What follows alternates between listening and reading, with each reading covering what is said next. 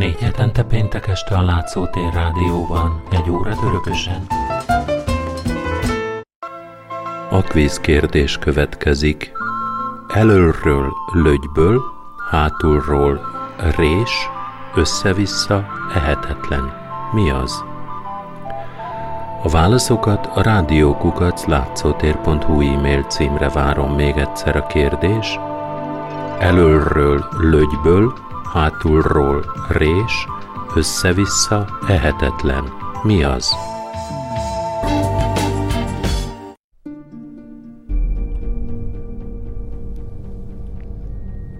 Régmúlt idők elbeszélése, második rész.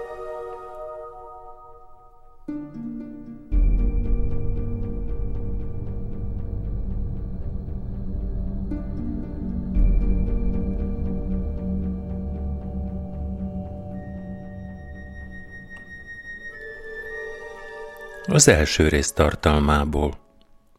Babilon tornyának lerombolása és az azt építők nyelvének összezavarása után a pogányokat magára hagyta az úr.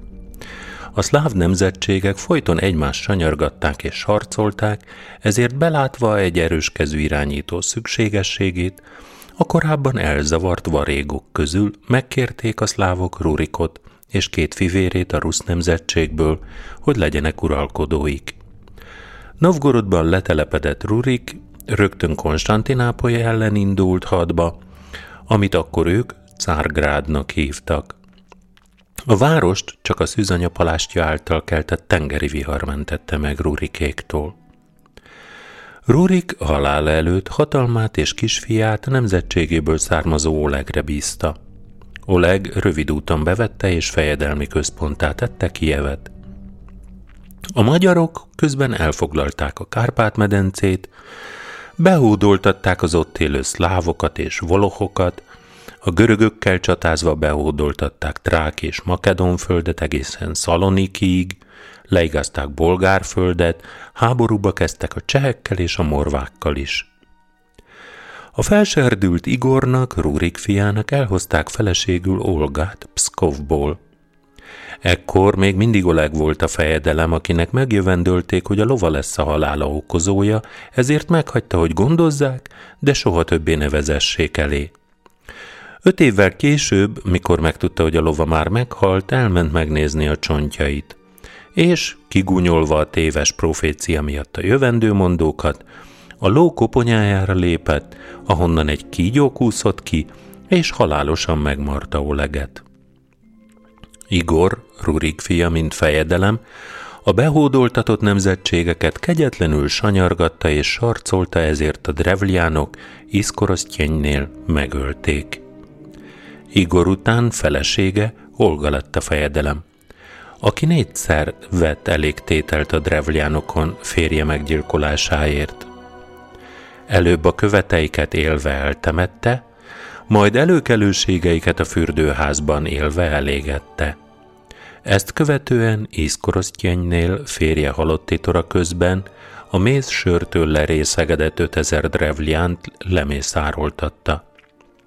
A következő évben ismét Iszkorosztjen ellen indult Olga, a drevliánokat kiéheztette, verebeket és galambokat kért tőlük, minden házból egyet-egyet, akikre kénes taplót köttetett, a madarakat visszaengedte a városba, amitől Iszkorosztjény egyszerre borult lángba és égett porig. A következő évben Olga Cárgrádba, azaz Konstantinápolyba ment, és azt kérte Konstantinos császártól, kereszteltesse meg őt a pátriárkával. Megkeresztelkedése után csak azzal tudta visszautasítani, hogy Konstantinos felesége legyen, hogy hiszen a keresztségben a császár a leányává fogadta, és a vérfertőzést a keresztényhit szigorúan tiltja. Hazatérve Kijevbe, Olga viszont hiába kapacitálta fiát Sziatoszlávot, hogy keresztelkedjen meg. Miközben Sziatoszláva spártai módon élő harcosaival Kijevtől távol csatározott, a besenyők ostromolni kezdték Kijevet. Olga unokáival bezárkózott Kijevbe, de a tartós ostrommal a besenyők kiéheztették őket. Ha nincs egy apród, aki azzal a csellel jutott át a besenyők ostrom gyűrűjén, hogy egy kantárral a kezében rohanva mindenkitől az elveszett lova iránt érdeklődött, és nem úszik át a nyepperen, Olgáik kénytelenek lettek volna feladni magukat és Kievet a besenyőknek. A túlsó oldalon lévő ruszok akkor zajt csaptak, mintha Sviatoszláv ért volna vissza a csatából, amitől a besenyők megijedtek, így Kiev is megmenekült. Sviatoszláv egyébként tényleg hamarosan visszaért, elkergette a besenyőket, a sztyeppére, és béke lett.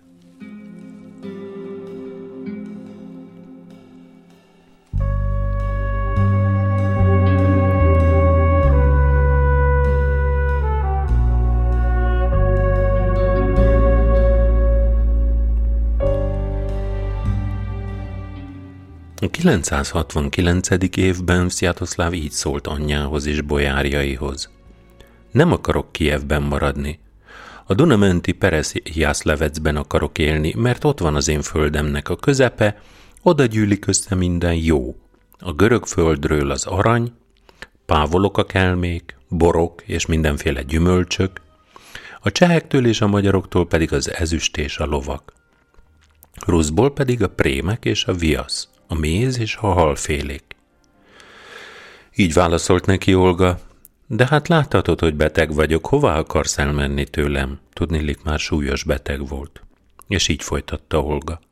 Majd ha eltemettél, mehetsz, ahová akarsz. Három nap múlva Olga meghalt. Elsíratta a fia, unokái és minden alatvalója nagy zokogással. Majd elvitték, és a helyszínen eltemették. Olga ugyanis meghagyta, hogy halotti tort ne üljenek fölötte, mivel volt egy presbitere, ő is temette el boldog Olgát. Előhírnöke volt ő a keresztény földnek, mint a hajnalpír a napkeltének, mint a pirkadat a világosság előtt. Úgy ragyogott, mint a hold világít az éjszakában. Úgy csillogott a pogányok között, mint egy gyöngyszem a szemétben. Az emberek akkor ugyanis bűnnel voltak szennyezettek, még nem tisztultak meg a Szent Keresztség által. Olga pedig megtisztult a Szent Kereszt kútban, és levetette magáról az első embernek Ádámnak bűnös öltözékét, és az új Ádám, azaz Krisztus öltözékét öltötte magára. Mi pedig hozzáfohászkodunk. Örvendez, aki a ruszok közül megismerted az Istent, az Úrral való kibékülésünk kezdeményezője vagy. A ruszok közül ő került elsőként a mennyek országába. Magasztalják is rusz gyermekei, mint kezdeményezőjüket, mert Olga a halála után is imádkozik az Istenhez rusz földjéért, hiszen az igazak lelke nem hal meg. A 970. évben Sziatoszláv Kievben Jaropolkot ültette trónra, Oleget pedig a Drevlyanoknál, Ugyanekkor jöttek el a novgorodiak, hogy fejedelmet kérjenek maguknak. Ha nem jöttök el hozzánk, akkor mi magunk találunk magunknak fejedelmet. És ezt mondta nekik Sziatoszláv. De hát ki menne el hozzátok? És nemet mondott Jaropolk és Oleg. És ezt mondta Dobrinya. Kérjétek meg Vladimirt. Vladimir ugyanis Malusának, Olga kulcsárnőjének volt a fia. A novgorodiak pedig ezt válaszolták. Ad nekünk Vladimirt. Sziatoszláv pedig ezt mondta nekik. Ám legyen a tiétek. És magukhoz vették a novgorodiak Vladimirt.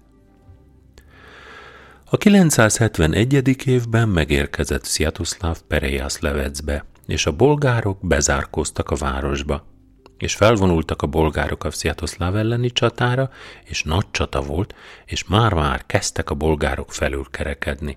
Sziatoszláv ekkor így szólt a harcosaihoz. Testvéreim és vitézeim, ha már itt kell meghalnunk, tartsunk ki férfiasan.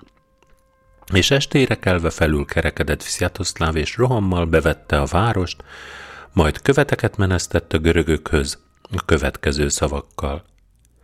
Ellenetek akarok vonulni, hogy elfoglaljam székes fővárosotokat, ahogy ezt is elfoglaltam. A görögök meg ezt válaszolták. Nem vagyunk képesek ellenállni nektek, ezért ves ki ránk sarcot valamennyi vitézet számára, csak közöld velünk hányan vagytok, hogy a vitézeid mindegyikével tudjunk számolni. Így beszéltek a görögök, becsapva a ruszokat, mert a görögök mind a mai napig hazugok. Sziatoszláv pedig ezt válaszolta nekik. Húszezren vagyunk. Tízezerrel többet mondott, mert a ruszok valójában csak tízezren voltak. A görögök pedig százezer harcos sorakoztattak fel ellene, és nem fizettek sarcot. És megindult Sziatoszláv a görögök ellen, a mazok pedig ellene. Amikor a ruszok meglátták a nagyszámú sereget, nagyon megijedtek, de Sziatoszláv így szólt hozzájuk. Már nincs nagyságú, nagyszámú sereg, nincs hová lennünk, akarjuk vagy nem, szembe kell szállnunk velük. Ezért hát ne hozzunk szégyent földre, inkább halljunk ősi halált, mert halottként nem kell szégyenkeznünk. Ha megfutamodunk, szégyent hozunk a fejünkre. Tehát meg ne futamodjunk, hanem tartsunk ki férfiasan, én pedig előttetek megyek. Ha a fejemet veszejtem, akkor a sajátotokról magatoknak legyen gondja. Ezt válaszolták a vitézei. Ahol te a fejedet veszejted, ott van a helye a miénknek is. Hadrendbe álltak a ruszok, és kegyetlen csata zajlott le. Győzedelmeskedett Sziatoszláv, a görögök pedig menekültek. Elindult hatával, ha, hadával Sziatoszláv székes fővárosuk felé, lerombolva a városaikat, amelyek mindmáig elnéptelenedetten állnak. A császár egybe hívta főembereit a palotába, és ezt mondta nekik. Mit tegyünk, hiszen erőtlenek vagyunk szembeszállni vele? És ezt mondta nekik. Ezt válaszolták az ő előkelőségek. Küldj neki ajándékokat, tegyük próbára, szereti-e az aranyat, vagy a drága kelmét. És aranyat és drága kelmét küldött Sziatoszlávhoz, és egy bölcs embert, akinek meghagyta, figyelt ki a tekintetét és az arcát, valamint a gondolatait. A követ fogta az ajándékokat, és elvitte Sziatoszlávnak. Jelentették Sziatoszlávnak, hogy a görögök érkeztek hódolattal, vezessétek őket elém, mondta a fejedelem. Azok bevonultak, meghajoltak előtte, és elébe rakták az aranyat és a drága kelméket. De Sziatoszláv egy pillantás sem vetett rá, csupán ennyit mondott apródjainak, tegyétek el. A görögök pedig visszamentek a császárjukhoz, és a császár egybehívta főembereit. A küldöttek elmondták, hogy mikor megérkeztünk hozzá és elébe tettük az ajándékot, rá sem pillantott, csak megparancsolta, hogy tegyék el. Az egyik főember ezt mondta. Tehát próbára még egyszer. Küldj neki fegyvert. A görögök hallgattak rá, és kardot és egyéb fegyvert küldtek Sziatoszlávnak, és elébe hozták azokat. Ő pedig, elfogadván az ajándékokat, dicsérni kezdte a császárt, és kinyilvánította szeretetét és álláját iránta. A követek ismét visszaértek a császárjukhoz, és elmondták a történteket. Ekkor a bojárok így vélekedtek. Könyörtelen egy férfiúnak kell lennie, ha a gazdagságot megveti, a fegyvert pedig elfogadja. Fizes neki adót. Majd e szavakkal küldött hozzá a császár. Ne vonulj székes fővárosunk ellen, inkább szedj sarcot, amennyit csak akarsz, ugyanis Sziatoszláv kis ilyen elérte már Cárgrádot. A görögök fizették is a sarcot, Sziatoszláv még az elesettek után is szedett adót, mondván, hogy majd az elesett vitéz nemzetségének adja oda, sok ajándékot is kapott, és nagy dicsőséggel tért vissza levecbe. Látva, hogy a serege megfogyatkozott, így töprengett magában. Csak valami csellel meg ne öljenek a harcosaimmal együtt, ugyanis sokan elestek közülük a csatákban. Majd ezt mondta. Visszamegyek Rusztföldre, hogy újabb fegyvereseket hozzak. És követeket küldött a császárhoz Dorosztolba, ahol akkor a császár tartózkodott, ezt üzenve neki. Tartós békében és szeretetben kívánok veled lenni. Ezt halván a császár nagyon megörült, és a korábbinál több ajándékot küldött neki. Sziatoszláv pedig elfogadván az ajándékokat eképpen kezdett tanácskozni fegyveres kíséretével – ha nem kötünk békét a császárral, és tudomására jut, hogy kevesen vagyunk, ide vonul és ostrom alá vesz bennünket a városban. Ruszföld messze van, a besenyők hadban állnak velünk, ki fog segíteni nekünk? Kössünk békét a császárral, hiszen a görögök már kötelezettséget vállaltak, hogy adót fizetnek nekünk, és ez nekünk éppen elég. Ha pedig megtagadják majd az adófizetést, akkor Rusz földjéről hozott sereggel, ismét Cárgrád ellen vonulunk. Tetszettek Sziatoszláv szavai fegyvereseinek, ezért a legjobb embereiket küldték el a császárhoz. Azok megérkeztek Dorosztolba, és jelentették az érkezésüket a császárnak. A következő nap reggelén a császár magához kérette a követeket, és így szólt. Halljuk Rusz követeit, azok pedig elkezdték. Ezt üzeni a mi fejedelmünk. A jövőben mindig teljes szeretetben szeretnénk élni a görög császárral. A császár pedig örült, és megparancsolta az írnoknak, hogy Sziatoszláv minden szavát jegyezze fel a pergamenre. Békét kötvén a görögökkel Sziatoszláv elindult hajóival a Dnyeperen lévő zuhogók felé. És atyának hadvezére, Szvenyeld, ezt mondta neki. Fejedelem, lóháton kerülővel menj, mert a zuhogókban leselkednek rád a besenyők. Nem hallgatott rá, hajóival vágott neki. A perejaszlaveciek pedig üzenetet küldtek a besenyőknek. Sziatoszláv számú fegyveressel, a görögöktől szerzett zsákmánnyal és megszámlálhatatlanul sok fogolyjal a közeletekben vonul haza Ruszföldre. Ezt halván a besenyők megszállták a zuhogókat. Sziatoszláv megérkezett a zuhogókhoz, de lehetetlen volt rajtuk átkelni. Beloberezsjében táborozott hát le a téli időszakra, és nem volt már élelmük, és olyan éhínség szakadt rájuk, hogy fél grivnát is fizettek egy lófejért, és Sziatoszláv itt töltötte a telet. A 972. évben, amikor beköszöntött a tavasz, Sziatoszláv elindult a zuhogókhoz. Lecsapott rá kúria a besenyők fejedelme, és megölték Sziatoszlávot, levágták a fejét, és a koponyájából serleget készítettek, veretbe foglalták, és abból ittak.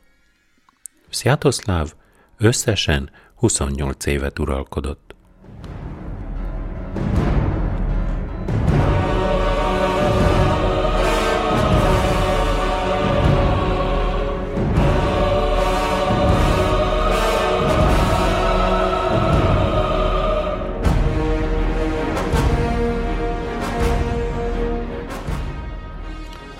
A 973. évben Jaropolk lett a fejedelem.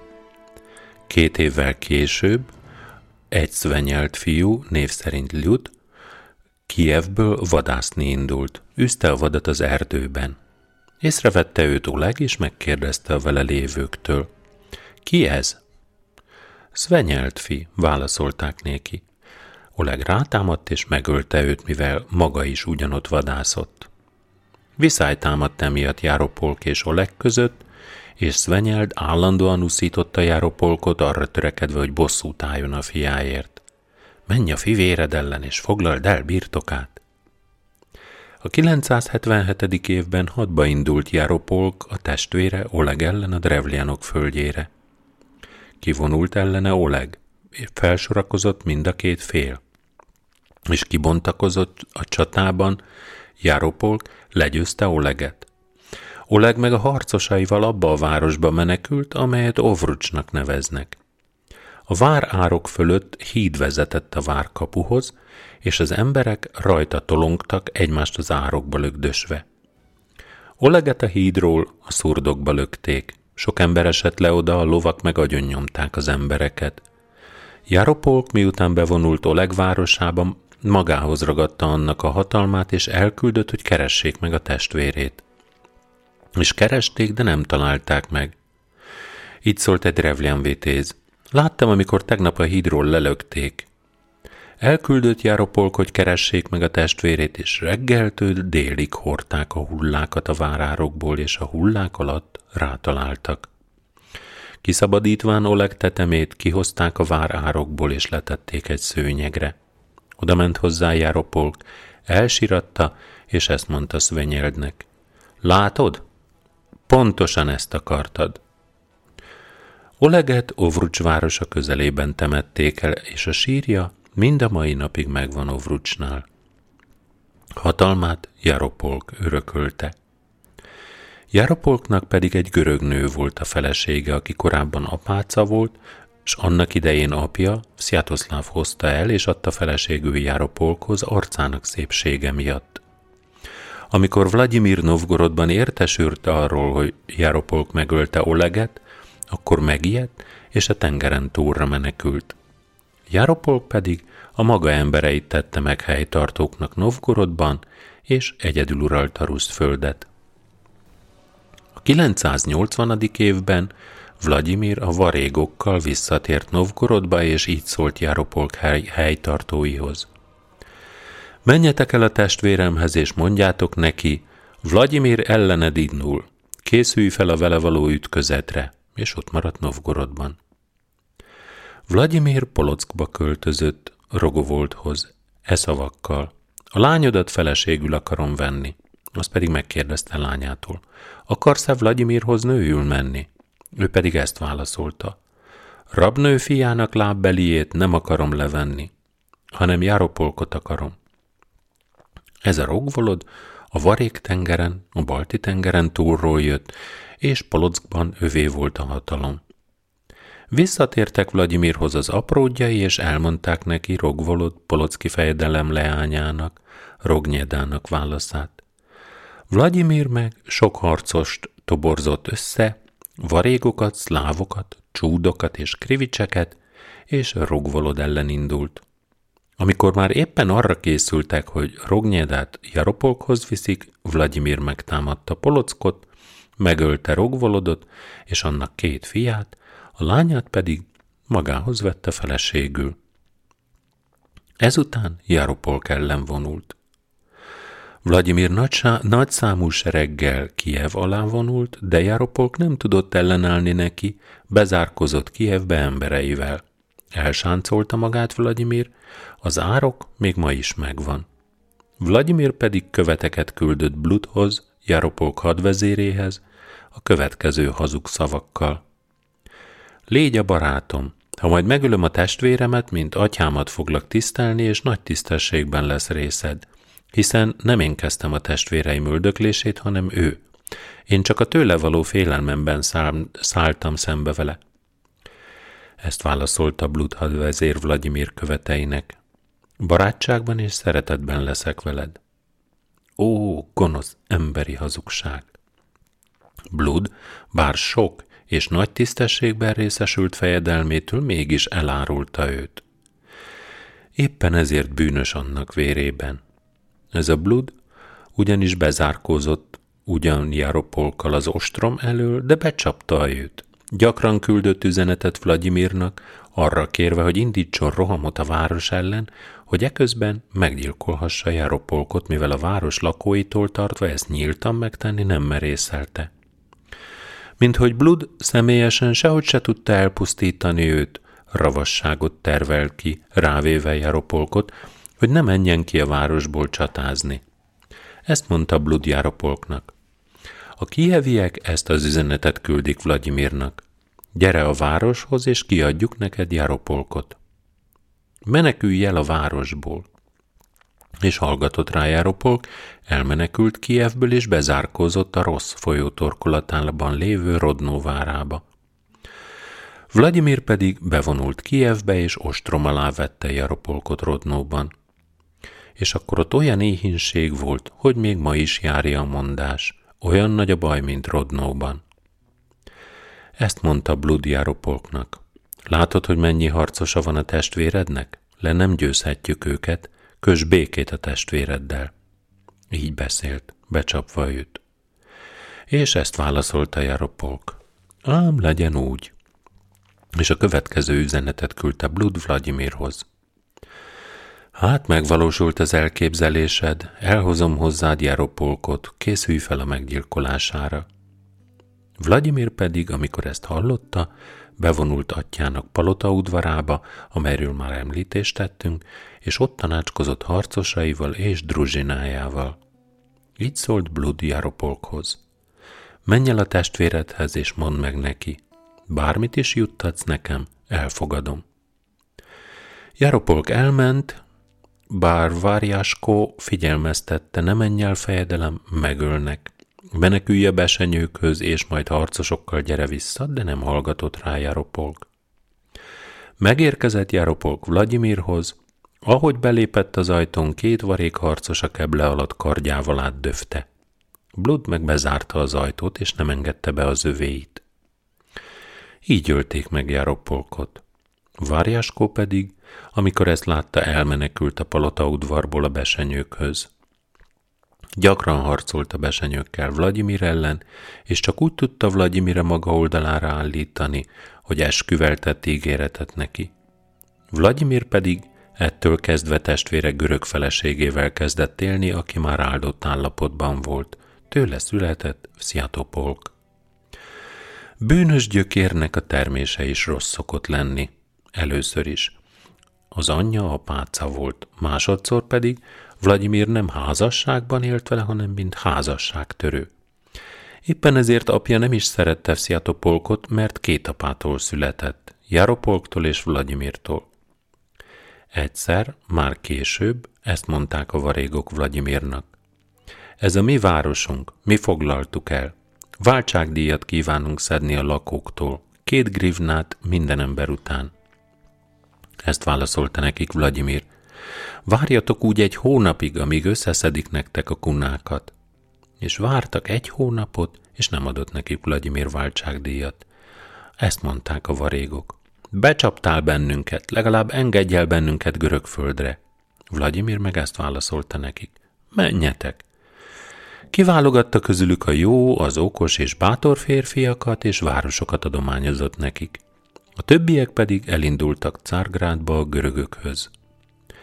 Vladimir pedig még előttük követeket menesztett a császárhoz a következő szavakkal. Varégok érkeznek hozzád, eszedbe ne jusson a fővárosban tartani őket, mert különben hasonló gonoszságot művelnek, mint nálunk, hanem különböző helyekre telepítsd le őket, és ide egyetlen egyet se engedj vissza. Vladimir ettől kezdve egyedül uralkodott Kievben, és bálványokat állítatott fel a palota udvar mögötti halmon. A fából faragott perunt, a feje ezüstből, a bajusza pedig aranyból volt, horszot, dásbogot, stribogot, szimarglot és mokost. Áldozatokat mutattak be nekik, Istennek nevezve őket, és eléjük vitték fiaikat és leányaikat, bár az ördögnek áldoztak és bemocskolták a földet áldozataikkal, és vérrel szennyezett lett Rusz földje, és az a halom. Vladimir Dobrinyát, a nagybátyját juttatta hatalomra Novgorodban, és miután Dobrinja megérkezett Novgorodba, egy bálványt állítatott a Volhov folyó fölött a dombon, és a novgorodiak, mint Istennek áldozatokat mutattak be neki. Vladimir pedig a bujatesti vágy rabja volt. Számos felesége volt. Rognyedab tőle négy fia volt, Iziaszláv, Msztyiszláv, Jaroszláv és Szévolod, és két leánya. Egy görög nőtől volt Vsziatopolk, egy csenőtől Viseszláv, egy másik asszonytól Sziatoszláv és Msztyiszláv, egy bolgár asszonytól pedig Boris és Gleb. Ágyasa pedig Visgorodban volt, Belgorodban és Beresztovó faluban. És telhetetlen volt a bujaságban. Férjes asszonyokat követelt magának, és hajadonokat fosztott meg ártatlanságuktól. A 983. évben Vladimir Kijevbe ment, hogy embereivel együtt áldozatot mutasson be a bálványoknak, és így szóltak az elöljárok és bojárok. Vessünk kockát egy ifjúra és egy hajadonra, Akire esik, azt öljük meg áldozatul az isteneknek. Volt egy varég, aki görög földről érkezett, és keresztény hitet vallott. És neki volt egy testben és lélekben szép fia, hát éppen ráesett a kocka. A küldöttek, amikor megérkeztek hozzá, így szóltak. Hát a te fiadra esett a kocka, az istenek kiválasztották maguknak, hogy feláldozzuk az isteneknek. A varék férfiú pedig ezt válaszolta. Nem istenek azok, hanem egyszerű fadarabok. Ma vannak, holnap elkorhadnak. Nem esznek, nem isznak és nem beszélnek, hiszen emberek fából készítették őket. Isten csak egy van, neki szolgálnak és hódolnak a görögök. Ő teremtette az eget és a földet, a csillagokat és a holdat, a napot és az embert, meghagyva neki, hogy a földön éljen. És ezek az istenek csináltak-e valamit? Hiszen őket is úgy csinálták. Nem adom a fiamat az ördögöknek. A küldöttek elmentek, és mindent elmondtak a többieknek. Azok fegyvert ragadtak, és ellene vonultak. Feldulták az udvarát. A varék férfi a fiával éppen a pitvaron állt. Ezt mondták neki. Add ki a fiadat, hogy feláldozzuk az isteneknek. Ő pedig azt válaszolta. Ha valóban istenek azok, akkor küldjék el az egyik istent, hogy elvigye a fiamat. De miért ti áldoztok nekik? Azok nagy kiáltással elvágták alattuk a pitvartartó oszlopokat, és így elpusztították őket. És senki sem tudja, hova temették el őket, hiszen tudatlanok és pogányok voltak akkor az emberek. A 985. évben Vladimir a nagybátyjával, Dobrinyával együtt elindult a bolgárok ellen hajókkal, a torkokat pedig a parton lóháton vezette oda, és legyőzték a bolgárokat.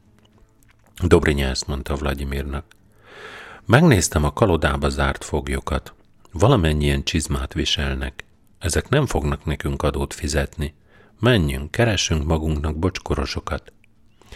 És békét kötött Vladimir a bolgárokkal, és esküdtettek egymásnak. A bolgárok ezt mondták.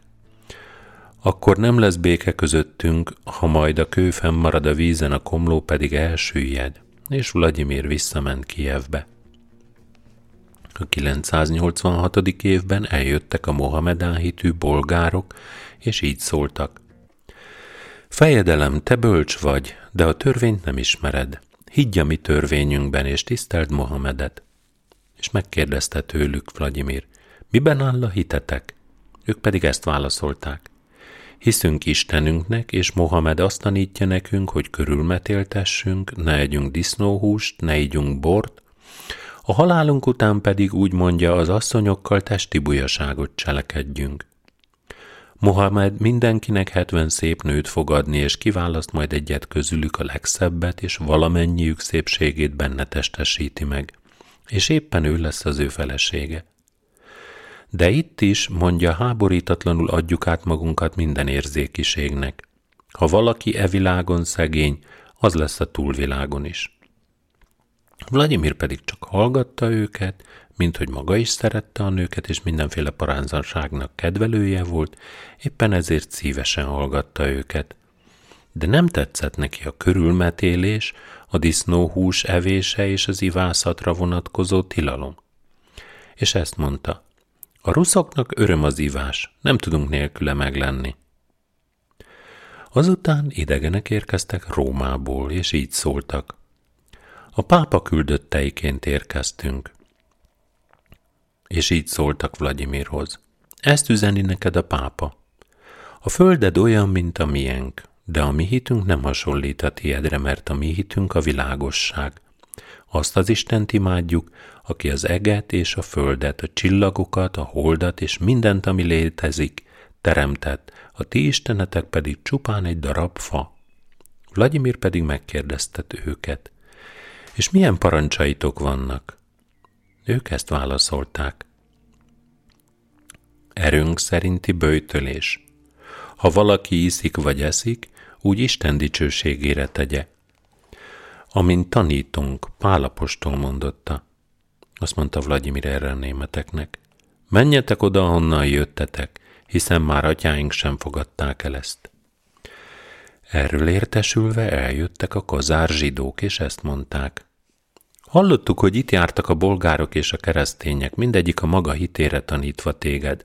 De hisz a keresztények abban hisznek, akit mi megfeszítettünk, mi pedig Ábrahám, Izsák és Jákob egyetlen istenében hiszünk. Megkérdezte őket Vladimir. Miféle törvényetek van? Ők pedig így válaszoltak. körülmetéltetni, sertéshúst és nyúlhúst nem fogyasztani, a szombatot megtartani. Vladimir ekkor megkérdezte, és hol van a hazátok? Ők meg ezt válaszolták, Jeruzsálemben. Ő újra megkérdezte, biztosan ott van? Azok így válaszoltak. Az Úr megharagudott atyáinkra és bűneink miatt szétszórt bennünket a különböző országokba, és földünket a keresztényeknek juttatta. Azt mondta erre Vladimir. Hogyan tanítotok ti másokat, ha megvetett és szétszórt benneteket az Úr? Ha az Isten szeretett volna benneteket és a törvényeiteket, akkor nem szórt volna szét benneteket idegen földeken. Vagy nekünk is ugyanezt kívánjátok? Azután a görögök egy filozófust küldtek Vladimirhoz a következő szavakkal. Hallottuk, hogy itt voltak nálad a bolgárok, és hitük elfogadására kértek. De hiszen az ő hitük bemocskolja az eget és a földet, és átkozottabbak ők minden más embernél, hasonlatosak lettek Szodoma és Gomorra lakóihoz, akikre az Úr tűzesőt bocsátott. Elárasztotta őket, és elsüllyedtek. Hasonlóképpen ezekre is pusztulás vár, amikor eljön az Isten, hogy ítélkezzen a népeken, és elpusztít mindenkit, aki törvénytelenséget és ocsmánságot cselekszik. Hiszen ezek, miután megmossák alfelüket, azt a vizet a szájukba öntik, szétkenik a szakállukat, szakállukon, és közben Mohamedet emlegetik. Hasonló ocsmánságot művelnek az asszonyaik is, sőt, még rosszabbat is. Amikor Vladimir ezt hallotta, a földre köpött, és ezt mondta. Tisztátalan dolog ez. A filozófus ezt mondta. Azt is hallottuk, hogy jártak nálatok Rómából, hogy a saját hitüket hirdessék nálatok. A hitük nem sokban különbözik a miénktől. Pászkával, azaz ostjával miséznek, amelyet az úr nem rendelt, hanem azt parancsolta, hogy kenyérrel misézzenek, hiszen magához véve a kenyeret így tanította az apostolokat, ez az én testem, mely értetek megtöretik. Hasonlóképpen vette a serleget, és ezt mondta, ez az én vérem, az új szövetség vére, azok pedig, akik nem ezt teszik, nem helyes hitem vannak. Vladimir pedig ezt mondta. Itt voltak nálam a zsidók, és azt mondták, hogy a németek és a görögök abban hisznek, akit ők megfeszítettek.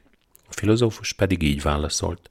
Valóban abban hiszünk, hiszen a proféták megjövendölték, hogy meg fog születni az Isten, mások pedig azt, hogy megfeszítetik és eltemettetik, de a harmadik napon feltámad és felmegy a mennyekbe. A zsidók pedig egyes profétákat meggyilkoltak, másokat megkínoztak, amikor pedig beteljesedtek a jövendöléseik, lejött a földre, megfeszítették, és feltámadván felment a mennyekbe. Az Isten 40 és 6 évig várta bűnbánatukat, de nem tartottak bűnbánatot. Akkor rájuk küldte a rómaiakat, és a rómaiak lerombolták városaikat, ő magukat pedig szétszórta idegen földeken, ahol rabságban vannak. Vladimir ezt kérdezte. De hát miért jött le az Isten a földre és vállalt ilyen szenvedést? Ezt válaszolta a filozófus. Ha meg akarod hallgatni, elmondom neked szépen sorjában az elejétől, hogy az Isten miért szállt le a földre. Vladimir pedig ezt válaszolta. Örömmel hallgatom, és a filozófus elmesélt mindent úgy, ahogy a Bibliában van. Végül pedig ezt mondta Vladimirnak. Ha a jobb oldalon akarsz állni az igazakkal, akkor keresztelkedj meg. Vladimirnak szívébe vésődött ez a gondolat, és ezt mondta. Kicsit várok még, ugyanis tudakozódni kívánt a többi hitről is. Vladimir pedig számos adományjal jutalmazta meg őt, és nagy tisztességgel bocsátotta el.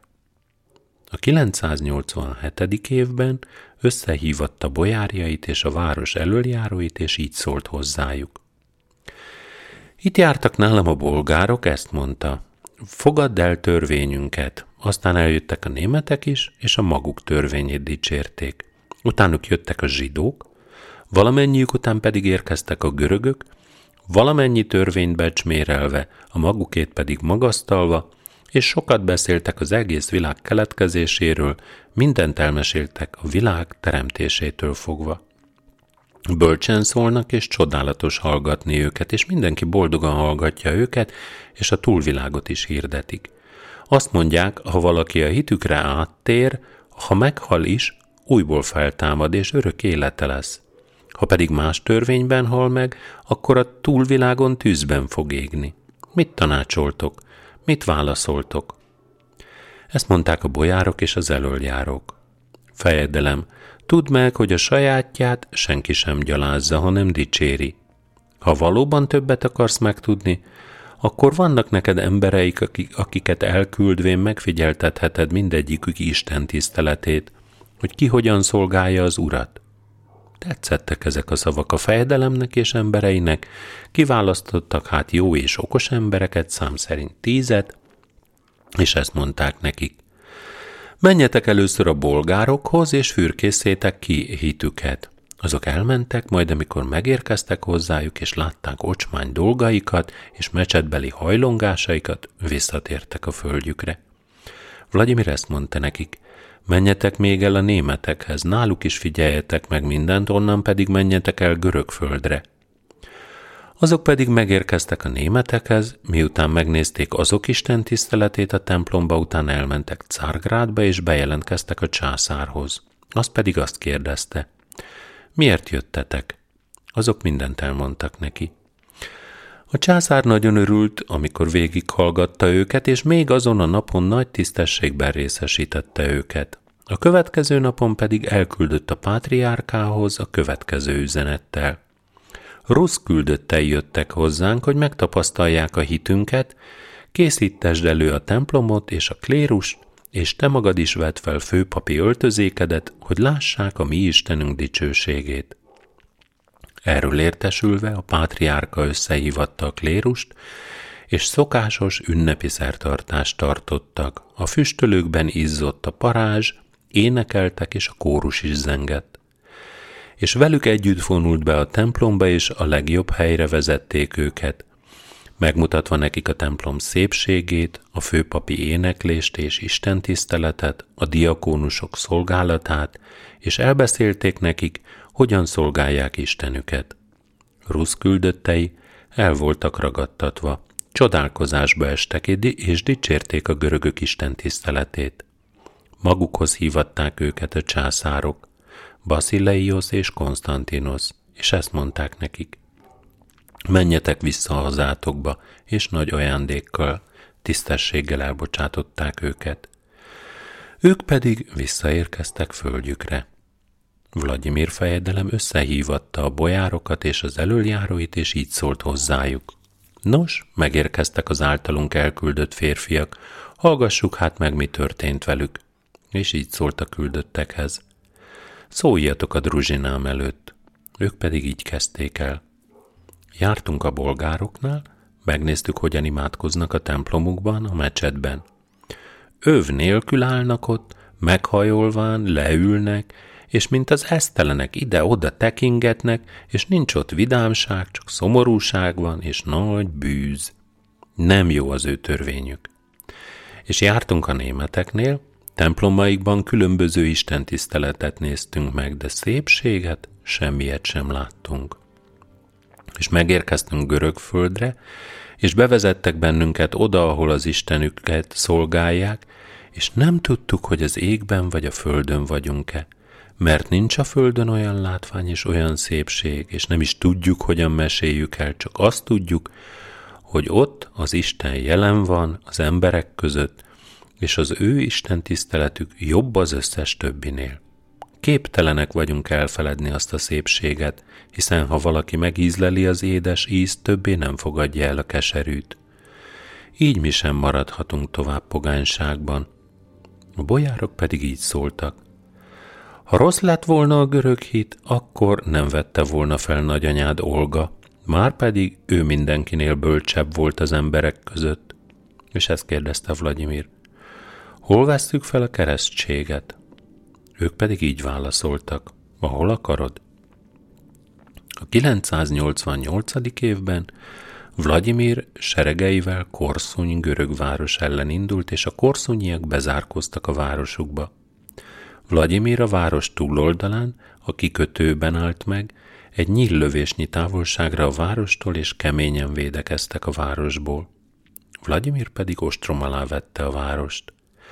Az emberek a városban kezdtek kimerülni, Vladimir pedig ezt üzente a város lakóinak. Ha nem adjátok meg magatokat, akkor akár három évig is itt maradok. Azok pedig nem engedelmeskedtek neki. Vladimir meg, felsorakoztatva seregét, megparancsolta, hogy a város falaihoz töltést hányjanak. Ám amikor elkészítették a töltést, a korszunyiak a város fala alatt alagutat fúrtak, kilobdosták az odalapátolt földet, és behorták a városukba, és a város közepén felhalmozták. A katonák ekkor még több földet lapátoltak oda, Vladimir pedig csak várakozott.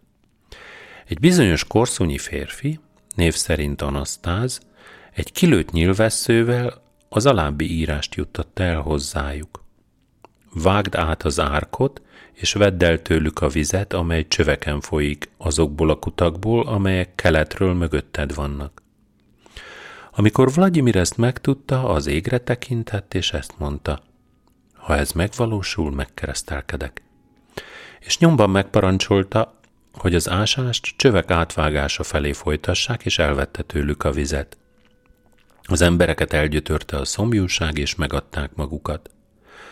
Vladimir fegyvereseivel bevonult a városba, követeket küldött Basileios és Konstantinos császárokhoz e szavakkal, Elfoglaltam dicső városotokat, azt hallottam, hogy van egy hajadon húgotok. Ha nem adjátok hozzám feleségül, akkor ugyanazt teszem a székes fővárosotokkal is, mint ezzel. Ezt halván a két császár elszomorodott, és a következő üzenetet küldte neki. Nem való keresztényeknek, hogy pogányokhoz menjenek férjhez. Ha megkeresztelkedsz, akkor neked adjuk őt is és a mennyek országát is öröklöd, és velünk azonos hitű leszel. Ha ezt nem teszed meg, akkor nem adhatjuk hozzád feleségül. Amikor Vladimir ezt hallotta, így szólt a császár küldötteihez. Így mondjátok meg a császáraitoknak, megkeresztelkedem, mert még korábban megtapasztaltam a hiteteket, és tetszik nekem a hitetek, és az Isten tiszteletetek, amelyről követeim, akik nálatok jártak, tudattak. Örültek a császárok, amikor ezt hallották, és rábírták húgukat, név szerint Annát. Vladimirhoz menesztett egy, menesztettek egy küldöttet, ezt üzenve, keresztelkedj meg, és akkor elküldjük a húgunkat hozzád. Vladimir meg ezt válaszolta. Gyertek el a húgotokkal, és akkor megkeresztelnek. És szót fogadtak a császárok, elküldték húgukat főpapokkal és presbiterekkel. Pedig Anna nem akart elmenni, így szólt, mintha csak rabságban mennék, jobban szeretnék itt meghalni. A testvérei ezt mondták neki. Lehetséges, hogy általad bírja az Isten bűnbánatra Rusz földjét, görög földet pedig megkíméled egy szörnyű háborútól. Nem látod, mennyi rosszat okozott Rusz a görögöknek? És ha most nem mész el, akkor velünk is ugyanazt teszik. Alig tudták rábírni. Beszállt a hajóba, sírva búcsút vett övéitől, és elindult a tengeren át. Megérkezett Korszonyba, a korszunyiak hódolattal elébe vonultak, bekísérték a városba, és elhelyezték a palotában. Akkor tájt, isteni akaratból megbeltegedett Vladimir szeme. Semmit sem látott, és nagyon bánkódott miatta, nem tudta, mit évő legyen. A császárlány e szavakkal üzent neki. Ha meg akarsz szabadulni ettől a betegségtől, akkor minél előbb keresztelkedj meg. Ha nem keresztelkedsz meg, akkor nem fog elmúlni ez a bajod. Amikor Vladimir ezt meghallotta, azt mondta, ha ez tényleg bekövetkezik, akkor valóban nagy a keresztények istene, és megparancsolta, hogy kereszteljék meg.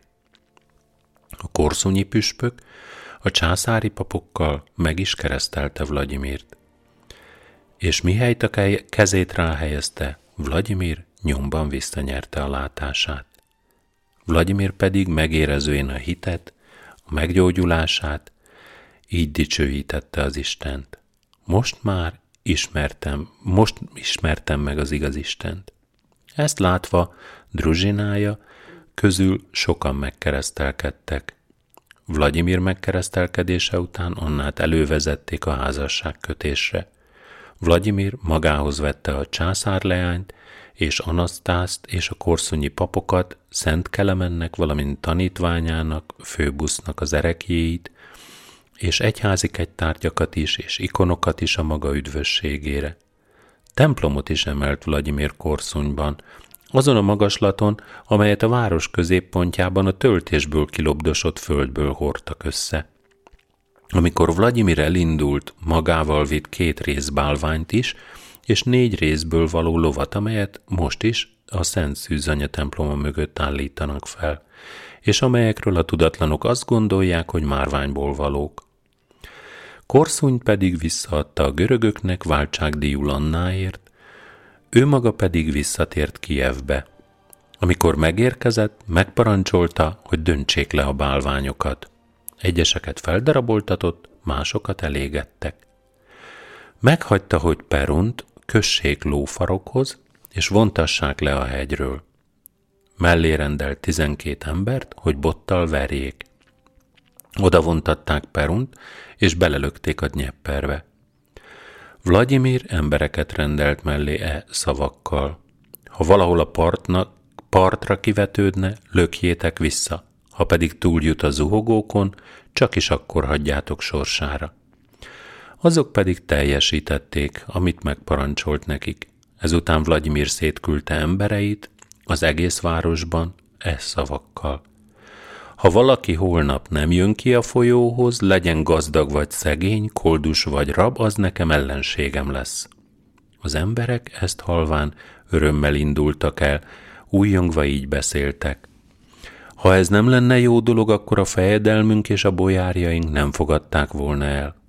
Másnap azután Vladimir a császári és korszonyi papokkal együtt kivonult a Dnyeper partjára, és megszámlálhatatlanul nagy számú ember gyűlt ott össze. Bementek a vízbe, egyesek nyakig, mások mellig álltak a vízben, a fiatalok a partnál álltak melmagasságig a vízben, egyesek csecsemőket tartottak a karjukon, a már felnőttek meg járkáltak, a papok pedig az imádságokat végezték egy helyben állva. És öröm látszott az éken és a földön ennyi lélek megváltása alkalmából. Az ördög pedig így jaj veszékelt. Jaj, nekem, elűznek engem innen. Itt véltem magamnak otthonra lelni, mivel itt nem volt hallható az apostolok tanítása, és nem ismerték itt az Istent, és azok szolgálatának örventem, akik nekem szolgáltak. És lám, legyőzettem egy tudatlan által, és nem pedig az apostolok és a vértanúk által. Nem lesz már többé uralmam ezeken az országokon. Az emberek, miután megkeresztelkedtek, szétszélettek otthonaikba. Vladimir pedig megparancsolta, hogy ácsoljanak templomot, és odaépítsék fel őket, ahol azelőtt a bálványok álltak. És templomot állítatott Szent Vazul tiszteletére azon a halmon, ahol Perun bálványa állt, és ahol a fejedelem és az emberek áldoztak neki és más városokban is hozzáfogtak, hogy templomokat építsenek, papokat nevezzenek ki beléjük, és valamennyi városban és faluban megkereszteljék az embereket. Elküldte embereit, hogy az előkelő családok gyermekeit szedjék össze, és adják oda azokat a könyvek tanulmányozására. A 989. évtől Vladimir, a keresztény, törvények szerint élt, és elhatározta, hogy templomot épített a szentséges Isten szülőtiszteletére, és elküldött, hogy mestereket hozasson görög földről. Elkezdte építetni, amikor pedig befejezték az építését, ikonokkal ékesítette, és a templomot a korszunyi Anasztázra bízta, és úgy rendelkezett, hogy a korszonyi papok szolgáljanak benne, a templomnak adományozva mindent, amit korábban korszonyból magával hozott, ikonokat, kegytárgyakat és feszületeket.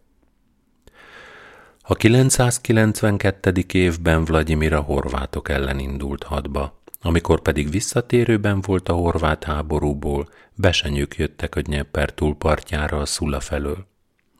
Vladimir hadba indult ellenük, és a Trubesben levő gázlónál, ahol ma Perejaszlavl van, találta szembe magát velük.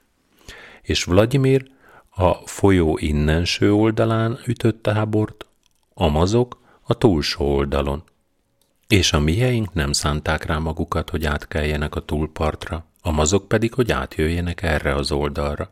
És a besenyő fejedelem a folyóhoz lovagolt, kihívatta Vladimirt, és ezt mondta neki. Állítsd ki a te harcosodat, én meg az enyémet, hogy megbirkózzanak. Ha a te harcosod földhöz vágja az enyémet, akkor nem fogunk három évig háborúzni. Ám ha a mi harcosunk vágja földhöz a tieteket, akkor három évig pusztítani fogunk benneteket. Ezzel elváltak. Ahogy Vladimir visszatért, táborába hírnököt küldött szét e szavakkal. Nem akadna olyan férfiú, aki a besenyővel birokra kiállna? És sehol nem találtak. Másnap reggel megjöttek a besenyők, kiállították harcosukat, a mieinknek meg nem volt. Elszomorodott Vladimir, miközben a valamennyi csapatában tudakozódott, a fejedelemhez érkezett egy idős ember, és ezt mondta neki. Fejedelem, van egy fiam otthon, a legkisebb. Én négy fiammal eljöttem, ő meg otthon maradt. De gyerekkora óta senki nem vágta még földhöz. Egyszer összeszittam, és úgy megharagudott rám, hogy azt a bőrt, amit éppen áztatott, kézzel darabokra szaggatta. Ezt halván a fejedelem megörült, és elküldött érte. És a fejedelem elé vezették, aki mindent elmondott neki. Az pedig így válaszolt. Fejedelem, nem tudom, meg tudok-e vele küzdeni, tégy próbára. Van-e itt egy nagy és erős bika? És kerestek egy bikát, nagyot és erőset, és meghagyta, hogy jól bőszítsék fel, tüzes vasat helyeztek rá, majd szabadjára engedték. A bika a legény mellett vágtatott el, és ő puszta kézzel megragadta a bika oldalát, és a kezével megragadott bőrt hússal együtt kiszakította az oldalából. Vladimir ekkor így szólt hozzá. Meg tudsz vele küzdeni. Másnap reggel ismét eljöttek a besenyők, és kérdezgetni kezdték. Van-e harcosotok? A milyen készen áll? Vladimir meghagyta, hogy még éjjel öltsék fel a fegyverzetet, és mind a két fél egymással szemben sorakozott fel. A besenyők kiengedték harcosukat, hatalmas termetű és félelmetes volt, Előlépett Vladimir vitéze is, és amikor meglátta őt a besenyő vitéz, elnevette magát, mint hogy közepes termetű volt.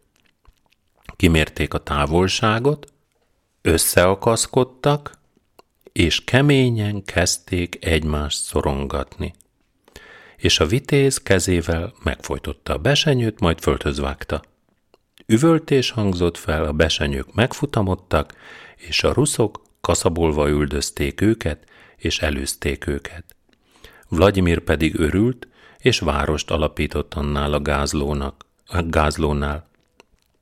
Vladimir pedig nagy emberré tette őt is, meg az apját is. Maga Vladimir pedig győztesen és nagy dicsőséggel tért vissza Kievbe.